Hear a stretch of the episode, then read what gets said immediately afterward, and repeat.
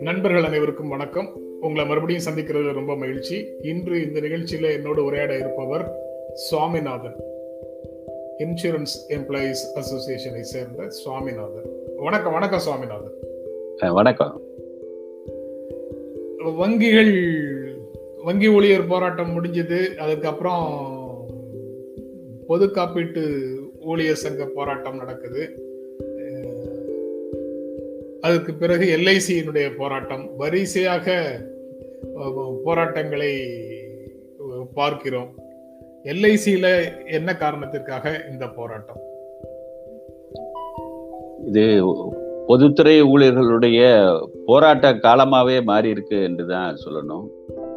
ஆகவே வங்கி ஊழியர்கள் நடத்துகிற போராட்டம் பொது இன்சூரன்ஸ் ஊழியர்கள் நடத்துகிற போராட்டம் எல்ஐசி ஊழியர்கள் பதினெட்டாம் தேதி நடத்த போகிற ஒரு நாள் அகில இந்திய வேலை நிறுத்தம். இது எல்லாவற்றிலுமே இன்றைக்கு ஒரு பிரதானமான கோரிக்கையாக பொதுத்துறை நிறுவனங்களை தனியார்மயமாக்கக்கூடாது பொதுத்துறை நிறுவனங்களுடைய பங்குகள் விற்கப்படக்கூடாது என்பதுதான். எல்ஐசியை பொறுத்தவரையில் பங்கு விற்பனை என்பதை மத்திய நிதி அமைச்சர் கடந்த பட்ஜெட்லேயே அறிவிச்சாங்க. இந்த பட்ஜெட்ல அதற்கான ஒரு ரோடு மேப்போட சாலை வரைபடத்தோட அறிவிச்சிருக்காங்க.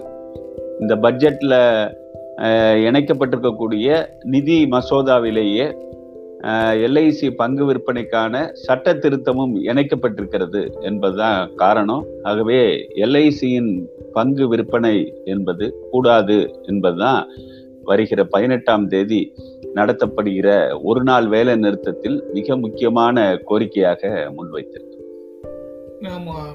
அறுபதுகள்ல இருக்கக்கூடிய நிலை இப்போது இல்லை. அதனால கொள்கை ரீதியாகவே சில மாற்றங்களை அரசு மேற்கொண்டு வருகிறது. அதனால எல்ஐசியும் படிப்படியாக அரசின் பொறுப்பிலிருந்து தனியார் கைகளுக்கு போவது தவிர்க்க இயலாதது அப்படின்னு சொல்றவங்களுக்கு நீங்க என்ன பதில் சொல்லுவீங்க? அறுபதுகளில் இருந்ததை விட அதிகமான தேவை இன்றைக்கு அரசு நிறுவனங்களுக்கு இருக்கு என்று நான் கருதுகிறேன். குறிப்பாக இன்சூரன்ஸ் தொழில் என்பது ஆயில் இன்சூரன்ஸ் தொழில் என்பது வந்து ஒரு நாட்டினுடைய கட்டமைப்பு தொழில்களுக்கு இன்ஃப்ராஸ்ட்ரக்சரல் டெவலப்மெண்ட்டுக்கு ஒரு மிகப்பெரிய பங்களிப்பை வழங்கக்கூடிய ஒரு துறை. ஆகவே தொண்ணூறுகளுக்கு பிறகு இந்திய நாட்டில் இன்னைக்கு ஒரு கட்டமைப்பு தொழில்கள் வெகு வேகமாக வளர்ச்சியடைய வேண்டிய ஒரு தேவை இருக்கும்போது அதற்கான நிதி ஆதாரங்களை ஒரு மிகப்பெரிய அளவில் திரட்டி தருகிற துறையாக எல்ஐசி தான் இருக்கு என்பது அரசாங்கத்துக்கும் தெரியும். இந்திய நாட்டில் இருக்கக்கூடிய எல்லா பொருளாதார நிபுணர்களும் ஏற்றுக்கொள்கிற ஒரு விஷயம்.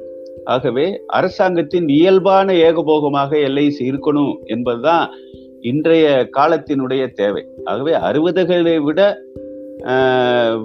தொண்ணூறுகளில் ரெண்டாயிரத்திற்கு பிறகு நிச்சயமாக ஆயுள் காப்பீட்டு கழகம் முழுக்க முழுக்க அரசு நிறுவனமாக இருக்க வேண்டும் என்பதுதான். ஆகவே இந்த அறுபதுகள் ரெண்டாயிரத்தி இருபது ஒப்பீடு என்பது அரசு தன்னுடைய கொள்கையை நியாயப்படுத்துவதற்காக சொல்லப்படுகிறதே தவிர ஒரு பொருளாதாரத்தினுடைய தேவையிலிருந்து அல்லது பொருளாதாரத்தில் இன்றைக்கு இருக்கக்கூடிய முன்னுரிமையிலிருந்து சொல்லப்படலை என்று நான் கருதுகிறேன். இல்லை ஒவ்வொரு வருஷமும் பட்ஜெட் போடும்போது அரசுக்கு வந்து கடுமையான நிதி பற்றாக்குறை அப்படிங்கிறது வருது. நீங்கள் எல்ஐசி மாதிரியான நிறுவனங்கள்ல ஒரு பகுதியை பொதுமக்களிடத்துல விற்பனை செய்தால் அரசுக்கு தேவையான நிதி கிடைக்கும் என்பது ஒரு காரணமா? இது போன்ற முயற்சிகளுக்கு. இல்ல அரசுக்கு நிதி ஆதாரங்களை திரட்ட வேண்டும் அப்படின்னு சொன்னால் அதற்கான நிறைய வழிகள் இருக்கிறது. அரசாங்கத்திற்கு அத்தகைய வழிகளை எல்லாம் கடைபிடிக்கிற அரசியல் உறுதி இல்லாதனால தான் இன்னைக்கு பங்கு விற்பனை என்பதை நோக்கி நகழ்றாங்க இந்திய நாட்டில் பத்து மகாரத்னாக்கள் இருக்கிறது. பதினாலு நவரத்ன நிறுவனங்கள் இருக்கிறது. எழுபத்தி ஒரு மினி ரத்னா நிறுவனங்கள் இருக்கு. இந்த தொண்ணூத்தி ஐந்து நிறுவனங்களும் இன்னைக்கு பொதுத்துறையில லாபத்தில் இயங்கக்கூடிய நிறுவனங்களாக இது இருக்கு. இப்ப எல்ஐசியை பொறுத்தவரையில ஐந்தாண்டு திட்டங்களுக்கு ஒரு மிகப்பெரிய பங்களிப்பை எல்ஐசி வழங்கி கொண்டிருக்கிறது. பார்க்கிறோம். இந்த பங்கு விற்பனை ஒன்றுதான் வழி என்பதல்ல. எல்ஐசி வந்து மத்திய அரசினுடைய அரசு பத்திரங்கள்ல பன்னிரெண்டு லட்சம் கோடி முதலீடு பண்ணியிருக்கு. மாநில அரசுகளுடைய அரசு பத்திரங்கள் அல்லது அரசு உத்தரவாதம் உள்ள பத்திரங்கள் என்று பார்த்தா அதுல ஒரு கிட்டத்தட்ட ஒன்பது லட்சம் கோடிக்கு அதிகமாக முதலீடு பண்ணியிருக்காங்க. ஆகவே அரசாங்கத்திற்கு வந்து நிதி ஆதாரங்கள் தேவை என்று வரும்போது அதில் அதிகபட்சமாக தருகிற நிறுவனமாக எல்ஐசி தான் இருக்கு. ஆகவே பங்கு விற்பனை மூலமாக இன்னைக்கு அரசுக்கு நிதி ஆதாரம் திரட்டுவது என்று வரும்பொழுதுதான் ஒரு கேள்வி எழுகிறது. வேறு வழிகளே இல்லையா? மாற்று வழிகள் என்பதை ஏன் அரசாங்கம் வந்து இன்னைக்கு கடைபிடிக்கல என்பதுதான் கேள்வி. உலகம் முழுக்க மாற்று வழிகளை பற்றி சிந்திக்கிற காலமா இருக்குது. அப்பவும் கூட சிந்திக்காமல் இதை செய்வது என்பது பிஸ்கல் ஃப்ரண்ட்ல அரசாங்கம் கண்டிருக்கக்கூடிய தோல்வியின் காரணம்தான் இன்றைக்கு இந்த பங்கு விற்பனை முடிவு என்று நாங்கள் கருதுகிறோம். ஃபிஸ்கல் ஃப்ரண்ட்ல அரசாங்கம் சந்திக்கக்கூடிய தோல்வியின் காரணமாக இந்த முடிவுக்கு வர்றாங்க அப்படின்னு சொல்றீங்க. நீங்க முதல்லயே குறிப்பிட்ட குறிப்பிட்டதை போல சென்ற ஆண்டு பட்ஜெட்லயே இதை பற்றி பேசினாங்க. அந்த ஒரு லட்சத்தி எழுபத்தி ஐயாயிரம் கோடியா அந்த அளவுக்கு பொதுத்துறை நிறுவனங்களை விற்று நிதி திரட்டுவது என்பதை குறிப்பிட்டதாக எனக்கு நினைவிருக்கிறது. அது ஃபிகர் சரியா அப்படிங்கிறது எனக்கு சரியா தெரியல. ஆனா கொரோனா பொது முடக்கம் காரணமாக அல்லது பல்வேறு சிக்கல்கள் இந்த இது இது தொடர்பாக கொரோனா காரணமாக வந்த சிக்கல்கள் காரணமாக அதை முழுமையாக செய்ய முடியல. முப்பதாயிரம் கோடிக்கு மட்டும்தான் திரட்ட முடிந்ததா? அந்த மாதிரி ஒரு நெருக்கடி வந்தது. அதனால இந்த பட்ஜெட்லயே அதை மீண்டும் வலியுறுத்தி இருக்கிறார்கள் அதனுடைய நீங்க குறிப்பிட்ட மாதிரி ரோட் மேப் போட்டு சட்ட திருத்தம் உட்பட நாடாளுமன்றத்துல முன்வைக்கிறார்கள். அப்படிங்கிறது தான் செய்திகளை பார்க்கும்போது எங்களுக்கு புரியுது. அதை தாண்டி வேற ஏதேனும் காரணங்கள் இருக்கா? இல்ல கடந்த ஆண்டு ரெண்டு லட்சத்தி பத்தாயிரம் கோடி ரூபாய் போட்டு அதில் முப்பதாயிரம் கோடி ரூபாய் தான் வந்தது என்பது கோவிட் காரணம். அது மட்டுமல்ல அவர்களுக்கு வந்து எல்ஐசி பங்கு விற்பனை என்று சொன்னால் ஒரு பிரம்மாண்டமான நிறுவனம். ஆகவே அவங்க தங்களுடைய ஷெட்யூலையும் அவ்வளவு விரைவாக முடிக்க முடியாத ஒரு சூழலும் காரணமாக இருந்துச்சு. இப்போ இந்த ஆண்டு அதை நோக்கி நகர்கிறாங்க அப்படிங்கிறத நம்ம பார்க்குறோம். ஆனால் என்ன ஒரு கேள்வி இருக்கு அப்படின்னு சொன்னால் நீங்க பங்கு விற்பனை கடந்த வழிகள் என்ன என்று அரசாங்கம் சிந்திக்கணும்ல. அப்ப இந்திய நாட்டில் வந்து கார்பரேட் டாக்ஸ் என்பது ரெண்டாயிரத்தி பத்தொன்பதுல குறைக்கப்பட்டது மட்டுமே ஒரு லட்சத்தி நாற்பத்தி ஐயாயிரம் கோடி என்பது. இப்ப இந்த ஆண்டு வந்து இப்ப எல்ஐசியோட பங்கு விற்பனை மூலமாக வந்து மொத்தம் அவங்க ஒரு லட்சத்தி எழுபத்தி ஐயாயிரம் கோடி பட்ஜெட் பண்ணியிருக்காங்க இந்த ஆண்டு பங்கு விற்பனைக்கு. அதுல எல்ஐசியினுடைய பங்கு விற்பனை தொகை அதுல இல்லை என்று நிதியமைச்சர் பட்ஜெட்டில் உரையில சொல்லல. வெளியே வந்து பேசும்போது நிதியமைச்சர் அதை பேசியிருக்காங்க. அப்ப என்ன எதிர்பார்க்கிறாங்க? ஒரு தொண்ணூறாயிரம் கோடி ஒரு லட்சம் கோடி எல்ஐசி இருந்து எதிர்பார்ப்பதாக தெரிகிறது. ஆனால் நாம் என்னன்னா ஒரு ஆண்டில் இழக்கப்பட்ட கார்பரேட் வரிகளே ஒரு லட்சத்தி நாற்பத்தி ஐயாயிரம் கோடி. ஒரு ஆண்டில் கூட இல்ல.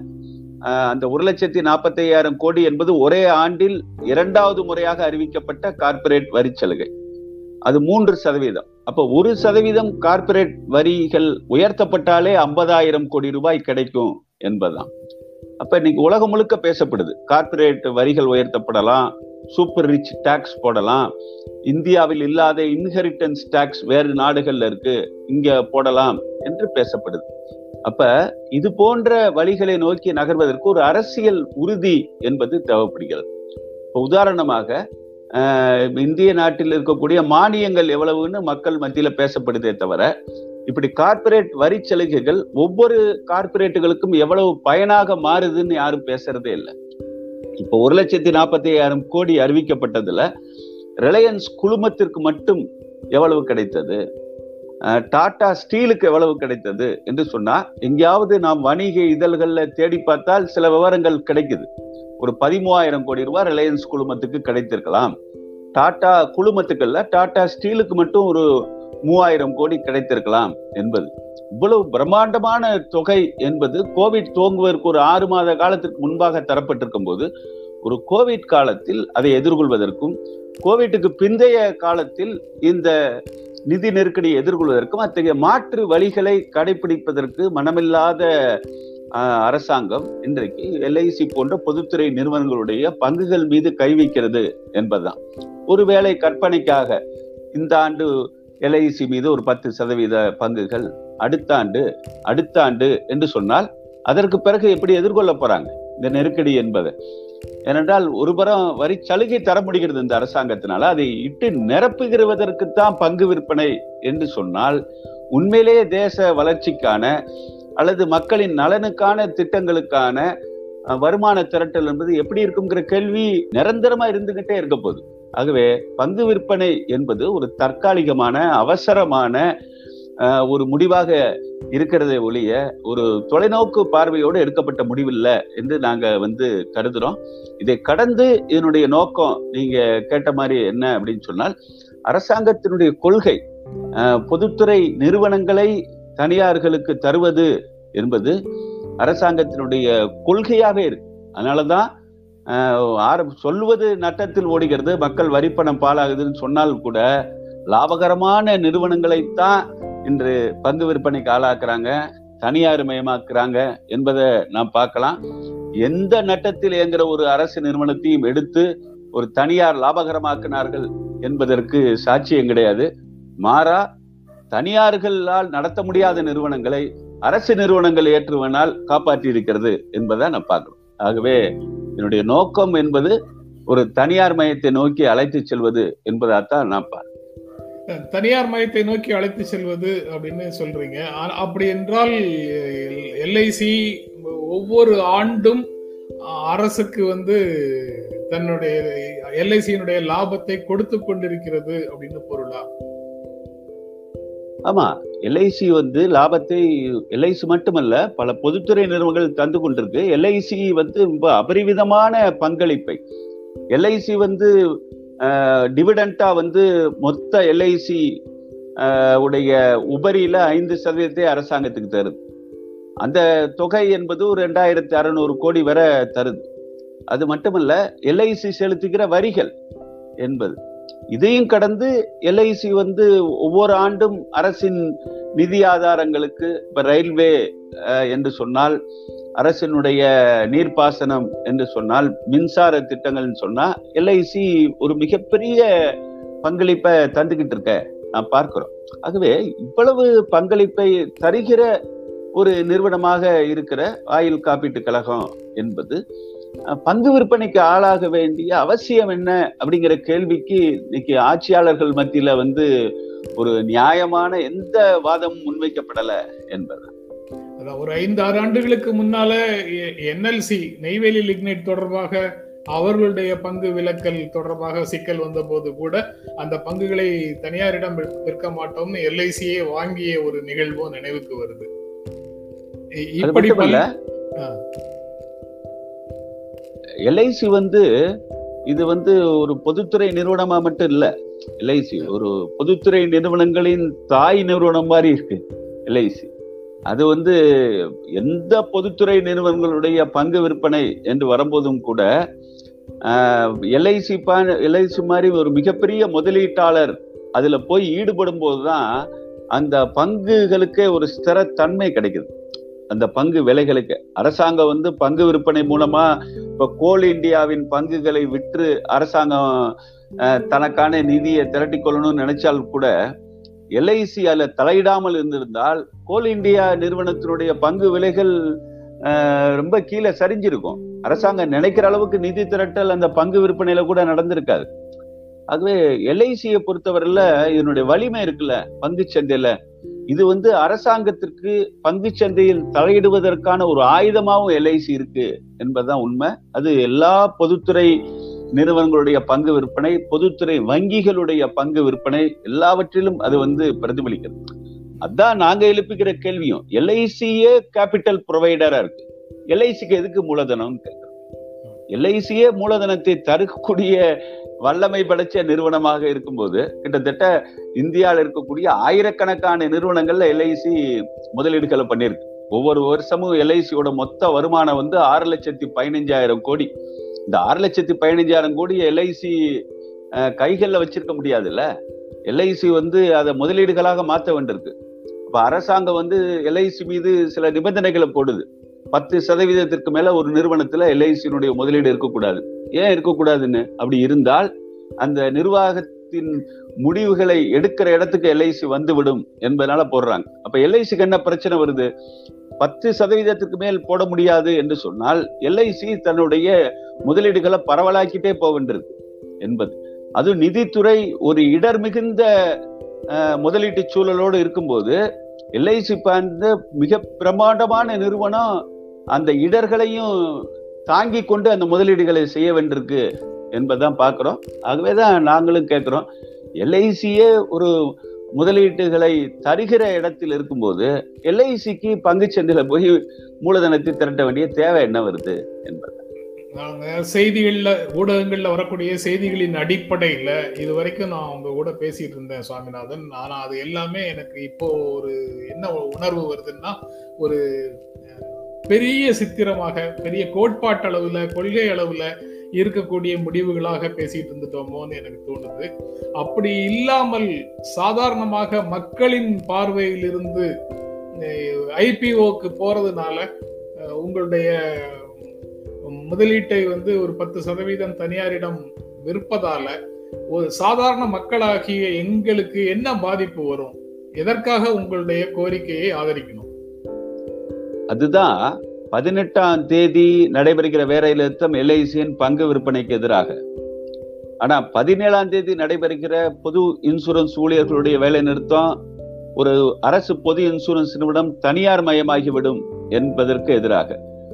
வங்கிகள் இரண்டு நாட்களாக நடத்துகிற வேலை நிறுத்தம் ரெண்டு அரசு வங்கிகளே தனியார் மயமாக்கப்படும் என்பதனால. அப்ப இந்த பங்கு விற்பனை ஐந்து சதவீதம் பத்து சதவீதம் என்று அறிவிக்கப்பட்டால் கூட இது வந்து எதை நோக்கி போகும் என்பதை வங்கியினுடைய அனுபவமும் பொது இன்சூரன்ஸ் துறையுடைய அனுபவமும் காமிக்குது.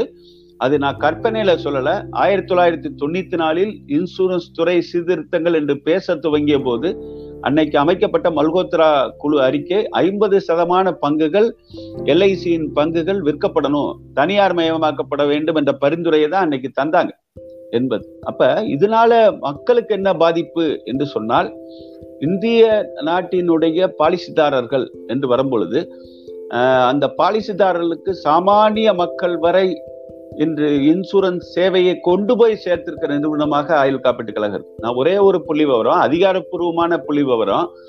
எல்ஐசியினுடைய சராசரி பிரிமியம் என்பது எல்ஐசியினுடைய சராசரி பிரிமியம் என்பது ஒரு ஆண்டுக்கான சராசரி பிரீமியம் வந்து பனிரெண்டாயிரம் ரூபாய். நான் சொல்றது ஒரு ரெண்டாயிரத்தி பத்தொன்பதுனுடைய கணக்கு. பனிரெண்டாயிரம் ரூபாய்.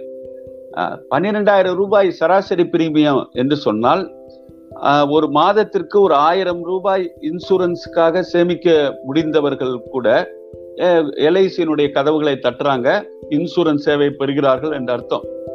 ஆனால் ஒரு தனியார் நிறுவனம் டாடா ஏஏனுடைய அந்த தனியார் நிறுவனம் பன்னாட்டு நிறுவனத்தோடு இணைந்திருக்கிற அந்த நிறுவனம் அதனுடைய ஆவரேஜ் சராசரி பிரீமியம் அறுபதாயிரம் ரூபாய் அப்படின்னா ஒரு மாதம் ஐயாயிரம் ரூபாய் ஆயில் இன்சூரன்ஸுக்காக மட்டும் சேமிக்க முடிபவர்கள் தான் டாடா ஏனுடைய கதவுகளை தட்டுகிறார்கள் என்பதை நான் பார்க்குறோம்.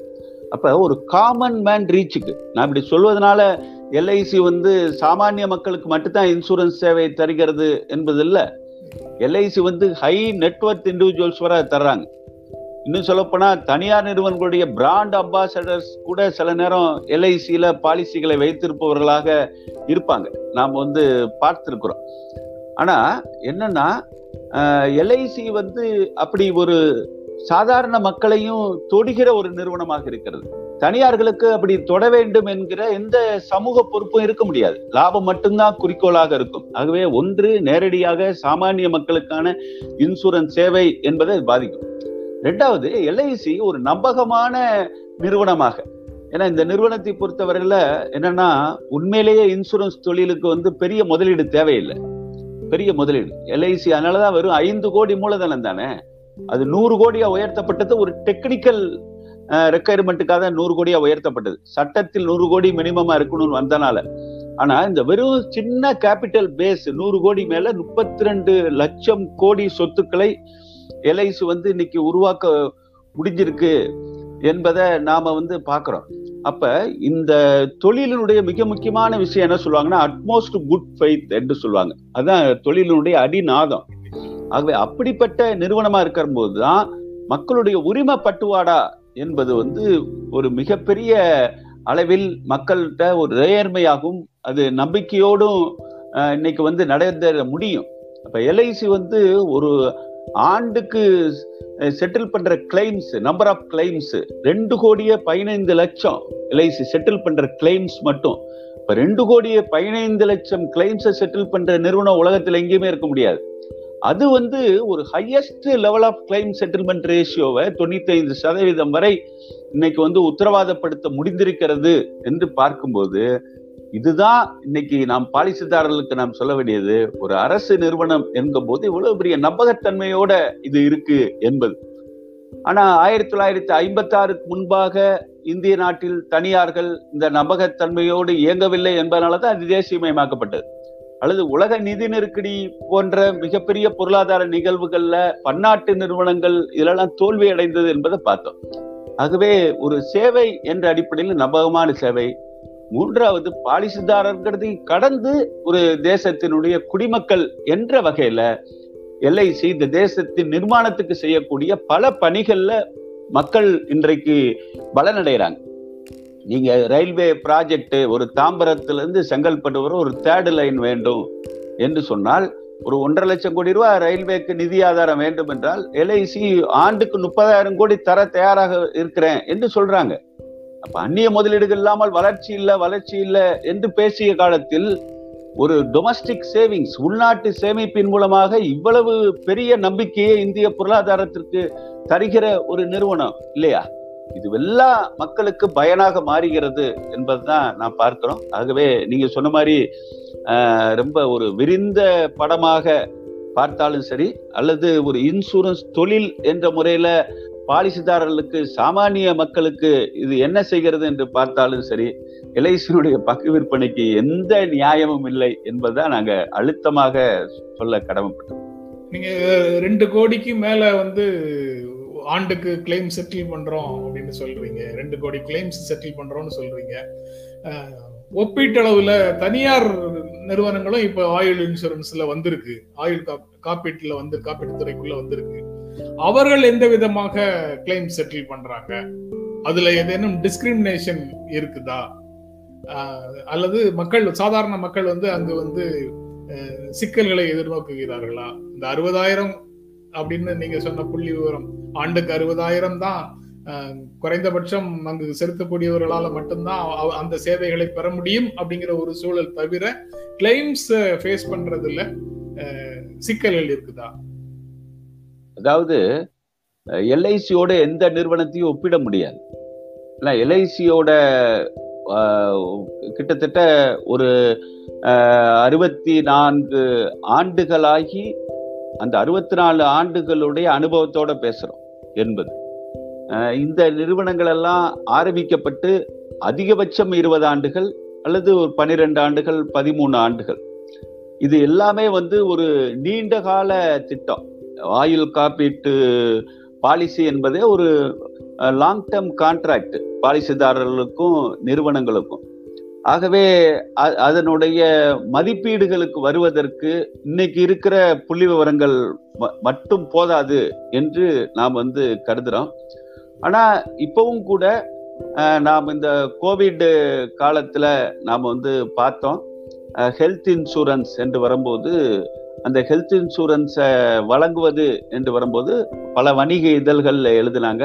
அதுல நிறைய குற்றச்சாட்டுகள் என்பது இன்சூரன்ஸ் நிறுவனங்கள் மீது வைக்கப்பட்டன என்பதை நாம் வந்து பார்த்தோம்.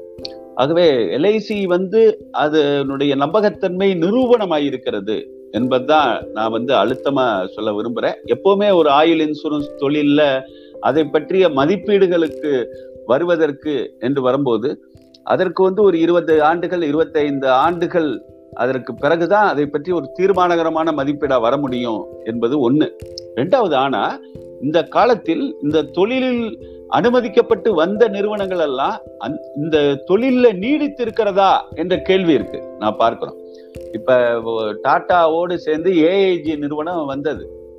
ஆனால் இன்றைக்கு ஏஐஜி நிறுவனம் டாட்டாவுடைய இணைவெளியில இல்லையே. நீங்க உலக நிதி நெருக்கடி வந்தோடனே ஏஐஜி அதை விட்டு போயாச்சு.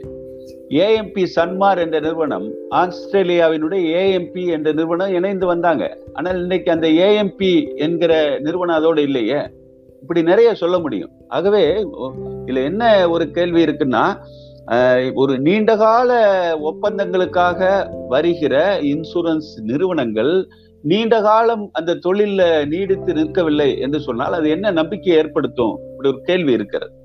ஆகவே நாம வந்து இன்னும் கூட தனியார் நிறுவனங்கள் பற்றிய ஒரு ஆழமான ஆய்வு செய்வதற்கான காலம் தேவைப்படுகிறது என்று நினைக்கிறேன். ஆனால் கடந்த கால அனுபவம் நிகழ்கால உலக அனுபவம் என்று பார்க்கும் பொழுது அது ஒரு நம்பிக்கை தருவதாக இல்லை என்று நிச்சயமா சொல்ல முடியும். நீண்ட கால ஒப்பந்தங்கள் அதன் அடிப்படையிலேயே ஆயுள் இன்சூரன்ஸ் நிறுவனங்களை பார்க்கணும் அப்படின்னு நீங்க சொல்றீங்க. மிகச்சரியான பாயிண்டாக தான் எனக்கு தெரியுது. எனக்கு நான் முழுக்க முழுக்க அந்த அந்த வாதத்தை அல்லது அந்த முக்கியமான புள்ளியை நான் ஏற்கிறேன். அப்படின்னா அதில் எனக்கு வரக்கூடிய கொஸ்டின் வந்து கிளைம்ஸ் தொடர்பான கேரண்டி அந்த கேரண்டி வந்து எல்ஐசியில் இருக்கிற மாதிரி தனியார் நிறுவனங்கள்ல இல்லை அப்படின்னு பொருளா பொருள் கிடைக்குது அது. அந்த அது அது உண்மைதானா? இல்ல அது உண்மை என்பதை நான் இந்திய நாட்டினுடைய இன்சூரன்ஸ் துறையினுடைய வரலாற்று அனுபவத்திலிருந்து சொல்றேன். இது இந்திய நாட்டுக்கு வந்து அந்நிய நிறுவனங்கள் புதுசு கிடையாது தனியார் நிறுவனங்கள் புதிது கிடையாது. ஆயிரத்தி எண்ணூத்தி பதினெட்டுல இருந்து இந்திய நாட்டில் இன்சூரன்ஸ் வரலாறு என்பது துவங்குது. கிட்டத்தட்ட இன்சூரன்ஸ் துறையுடைய வரலாறுக்கு இருநூத்தி ரெண்டு ஆண்டுகள் ஆயாச்சு. சொல்லப்போனா அரசு நிறுவனத்திற்கான வரலாறு என்பதுதான் குறுகிய காலமாக இருந்திருக்கலாம். ஐம்பத்தாறுக்கு பிறகுதான் அரசு நிறுவனமாக ஆயில் இன்சூரன்ஸ் என்பது இருந்திருக்கு என்பதை நான் பாக்குறோம் அதுல கூட ஒரு இந்த அறுபத்தி நாலு ஆண்டுகள்ல இருபது ஆண்டுகள் தனியார் நிறுவனங்களும் சேர்ந்து தொழிலில் ஈடுபடுறாங்க என்பது மொத்தத்தில் பார்க்கும் பொழுது முதல்ல இந்திய நாட்டில் உள்ளே வந்த அந்நிய நிறுவனமே பதினாறு ஆண்டுகள்ல மூடப்பட்டது என்பதுதான். ஆயிரத்தி எண்ணூத்தி பதினெட்டுல வந்த மெட்ரோபாலிட்டன் இன்சூரன்ஸ் நிறுவனமே மூடப்பட்டது என்பதுதான். இன்னொன்று ஆயிரத்தி தொள்ளாயிரத்தி ஐம்பத்தாறில் நாடாளுமன்ற விவாதங்களில் அன்று வந்து தனியார் இன்சூரன்ஸ் நிறுவனங்களுடைய செயல்பாடுகள் பற்றிய அனுபவங்கள் எல்லாம் அன்றைக்கு நிதியமைச்சராக அந்த சி டி தேஷ்முக்கும் அன்றைக்கு இந்த விவாதத்தில் மிகப்பெரிய பங்கை வகித்த ஃபெரோஸ் காந்தி அதுல வந்து முன் வச்சாங்க. முன் வைக்கும் போது ரொம்ப அவங்களுடைய வாதங்கள்ல கவுடிலியர் அர்த்த சாஸ்திரத்துல நாற்பத்தி ரெண்டு வகை மோசடிகளை தான் சொல்லியிருக்காரு. ஆனால் இந்த தனியார் இன்சூரன்ஸ் அதையெல்லாம் விஞ்சி விட்டார்கள் என்று சொன்னாங்க. அன்னைக்கு எந்தெந்த பிராண்டெல்லாம் அதற்குள் இருந்தாங்களோ அந்த பிராண்டெல்லாம் இன்றைக்கும் இன்சூரன்ஸ் தொழிலில் வந்திருக்காங்க. நான் பார்க்குறோம். ஆனால் அனுபவத்திலிருந்து வரலாற்றிலிருந்து தனியார்கள் அந்த நம்பகத்தன்மையை காப்பாற்றவில்லை என்பதற்கான ஆதாரங்கள் எல்லாம் இருக்கு. இன்னும் சொல்லப்போனா மக்கள் மத்தியில வந்து ஒரு இன்சூரன்ஸ் நிறுவனத்தின் மீதான நம்பிக்கையை உருவாக்கியதே எல்ஐசி தான். ஆயுள் காப்பீட்டு கழகம் தான். நீங்க ரெண்டாயிரத்தி பதினொன்னு டிசம்பர்ல இதே போன்ற எல்ஐசி பங்கு விற்பனைக்காக ஒரு மசோதாவை நாடாளுமன்றத்தில் கொண்டு வந்த போது நடைபெற்ற விவாதங்களை நீங்க வந்து பதிவுல இருக்கு எடுத்து பாருங்க. அநேகமா இந்த உலகமய காலத்தில் எந்த அரசு நிறுவனமும் இப்படி பாராட்டப்பட்டிருக்காது புகழப்பட்டிருக்காது. அரசியல் வேறுபாடுகளுக்கு அப்பாற்பட்டு எல்லா நாடாளுமன்ற உறுப்பினர்களும் எல்ஐசியினுடைய செயல்பாடுகளை அங்க பாராட்டி பேசினாங்க. அது ஆகவே இது எங்க கருத்து இல்லை இது ஒரு கான்சென்சஸ் ஒரு நேஷனல் கான்சென்சஸ்ங்கிறது இந்த ஓவர் த இயர்ஸ் இது வந்து ஒரு அறுபத்தி நாலு ஆண்டுகள்ல உருவாகி இருப்பதைத்தான் நான் வந்து வெளிப்படுத்துறேன். ஆகவே இதுல வந்து ஒரு குறிப்பிட்ட கருத்தை வலியுறுத்துவதற்காக எதையும் மிகையாவோ குறையாவோ ஒரு மதிப்பீடுகள் செய்யக்கூடாதுங்கிற கவனத்தோடு தான் நான் வந்து முன்வைக்கிறேன். ஆகவே அந்த நம்பகத்தன்மையோடு ஆயுள் காப்பீட்டு கழகம் இருக்கு. ஆனால் வரலாறு நமக்கு பல பாடங்களையும் ஐயங்களையும் கடந்த காலங்களில் தந்திருக்கிறது என்பதை நான் பொதுமக்களுடைய கவனத்துக்கு கொண்டு வரேன். ரொம்ப நன்றி சுவாமிநாதன். இதை போன்ற எல்ஐசி தொடர்பான சில விஷயங்கள் இன்சூரன்ஸ் தொடர்பான சில விஷயங்களை வந்து எனக்கு திரைப்படத்தோட பெயர் மறந்து போச்சு. ஒரு மலையாள திரைப்படம். மம்முட்டியும் ஃபகத் ஃபாசிலும் நடித்தது மம்முட்டி வந்து ஒரு ஊழியராக வந்து வர்ற கிளைம் எல்லாத்தையும் செட்டில் பண்றதுக்கு தீவிரமாக முயற்சி பண்ணுவார். அதற்கு என்னென்னலாம் உதவி செய்ய முடியுமோ அதையெல்லாம் உதவி செய்வார். மேலாளராக இருக்கக்கூடிய ஃபகத் பாசில் அந்த மாதிரி வேலை செய்யக்கூடாது. சில கிளைமை ரிஜெக்ட் பண்ணணும் அப்படின்னு சொல்லுவார். இது போன்ற விஷயங்கள் எல்லாமே லாபத்தை முதன்மையான நோக்கமாக கொள்ளும் நிறுவனங்கள்ல நடக்கும் என்பது வந்து அந்த திரைப்படம் சொல்லும் கருத்தாக இருந்தது. இப்ப நீங்க சொல்ற பதில் வந்து எனக்கு அந்த படத்தையும் அந்த கருத்தையும் நினைவூட்டுது. இதில் இந்த உங்களுடைய போராட்டம் வேலை நிறுத்தம் இது தொடர்பாக எங்களுக்கு இருக்கக்கூடிய சந்தேகங்களை உங்களோடு பகிர்ந்து கொண்டோம். நீங்க தெளிவான பதில்கள் சொன்னீங்க. ரொம்ப ரொம்ப நன்றி சுவாமிநாதன். இந்த நிகழ்ச்சியில பங்கேற்று உங்களுடைய கருத்துக்களை பகிர்ந்து கொண்டதற்கு எங்கள் நெஞ்சார்ந்த நன்றி. ரொம்ப நன்றி. மீண்டும் சந்திப்போம். நன்றி வணக்கம். எங்களுடைய வீடியோ உங்களை நேரடியாக வந்து சேரணும்னா ஜென்ரா மீடியாவை சப்ஸ்கிரைப் பண்ணுங்க. இது குறித்த அப்டேட்ஸ் உங்களை வந்து சேர்வதற்கு பெல் ஐக்கானை கிளிக் பண்ணுங்க.